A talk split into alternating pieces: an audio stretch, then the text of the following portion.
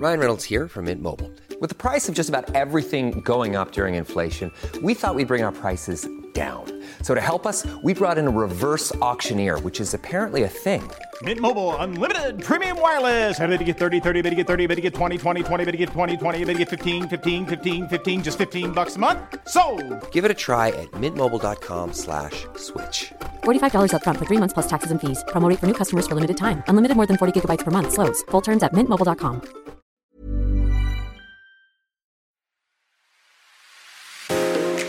there, you are listening to the Daily Home Edit, the official podcast from the team at Home Beautiful. I'm features editor Holly Byrne, and today I am joined by a true DIY style queen, an author, photographer, and the brains behind lifestyle website Collective Gen, Geneva Vanderzeil. Welcome to the studio, Geneva. Thanks for joining us. Thanks for having me. As the brains behind lifestyle website Collective Gen and a stylist and an author and photographer yourself, you definitely know a thing or two about creating a beautiful space. So I wanted to get you in to find out what exactly your secrets are when it comes to creating a beautiful space. Where do you start, first of all? well, I think you actually start with the not so beautiful bits and pieces of the room, which I think is where some of us can fall down because you know, you just go straight to the mood boarding of the styling. But I think actually it's really important to start with um, a base understanding of, you know, what the function of the room is and understanding, you know, what major pieces of furniture you're going to need and really just making a list or a catalogue of what that room needs to be um, so that in the end it's beautiful, but also it works really well and it's really comfortable to be in.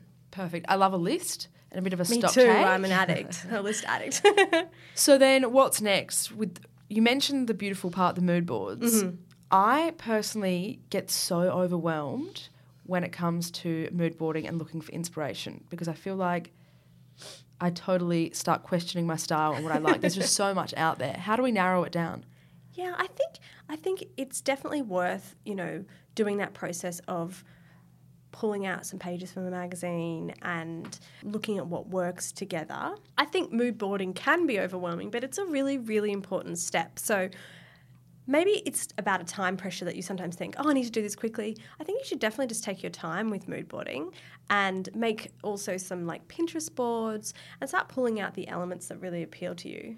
So, what are we looking for once I've got all my inspiration pictures? Should I be looking for colours or pieces, or how do I start to turn my mood board into reality? I think that the first place to start really is about the colour palette. That will help you make a lot of decisions about the smaller elements and the styling of the room. So that's about really understanding what you like. Maybe you love neutrals, or maybe you like bright colours, or maybe you want to start with some neutrals and then add in some bright colours or some, some other highlight shades. Beautiful. Is there anything I should be looking for particularly to be inspired by a palette? Like, should I look for a statement piece and use that to dictate the rest of the room, or vice versa? That's definitely one thing that you can do. So, say for example, you're doing a living room and you know you want a, a bright coloured couch. Well, that's really going to be the statement piece for the room, and I think the whole room should flow around that. Um, one thing I also love to do is to use patterns as a guide for choosing a color palette. I think it's sometimes really hard to like imagine how colors will be together. Or even just photos can be great. In our house, we have a color palette of like a dusty pink and khaki, and that was because I'd seen a photo of like this beautiful garden, I think in Mexico, where those colors were used together. And I thought, you might think they won't work, but when you see them together in context, they do. Amazing. That I love that palette. Should we be looking for a neutral to use as a base, or are we reading into it too much if we start to create those kind of rules? I definitely always, you know, get a neutral as a base, and for me, that's something light and bright. But for you, that could be, you know, dark neutrals, um, greys, grey tones, or black even. But I think that that helps to ground the colour that you use. It's important to look at the room and see what colours there already. So in our house, we have like quite a warm timber floor and very white walls. So it was important to look at what colours would work with that rather than trying to choose a colour palette that's very um, not related to the space itself. When it comes to picking those pieces, what should we be looking out for? I'm all about buying the best that you can afford.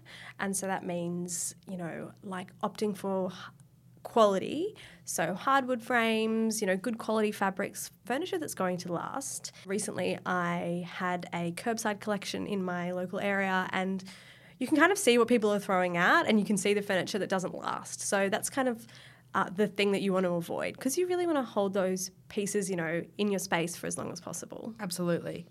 And what about in terms of colour in the furniture? Should we keep it neutral to be safe, or if we fall in love with something, should we just go right in? I think if if it's your space, you should do whatever you want, Even if it's a bright red leather couch? even if it's a bright red leather It, couch. it never would be, but I just want to see what you'd say. I don't have any hard and fast rules about that. I think then you'd be looking at how you can make the rest of the space work with that couch. Um, you need to be quite sure about you know your choice in order to make you know a bit of a gamble like that. But if you're sure, um, then do it. I mean, if you're the type of person that is indecisive and is likely to change your mind, just go for something neutral because that's never going to like offend you in the future. yeah, I'm the most indecisive person, so I would never choose that bright red leather couch. so we want to splurge on our furniture to make sure it lasts. Where are some ways we can save when it comes to decorating the rooms? How do we jazz it up, add that extra layer without spending a fortune? Well, I I love to add, you know, rugs and plants and then smaller decor items like cushions and vases and stuff like that. I think all of those things are things that you can kind of make yourself or you can you can buy something more simple and update it to give it a bit more character. Is there anything that we are missing from our dream room, do you think? Are there any forgotten elements that people always seem to overlook? I think the floors, so like rugs, really set the tone for a room. Whether that's color or whether that's texture, I think if you have a great rug on the floor, that you know really brings so much life to a room. And also just plants. I feel like more and more is more when it comes to plants, and it's bound to give your room life. I couldn't agree more. Thank you so much for your expert advice today. Thank you. That's a wrap for the Daily Home Edit today. Thanks for tuning in. If you liked what you heard, please do rate, review, and subscribe, or let us know what you thought by sliding into our DMs on Insta at Home Beautiful. See you next time.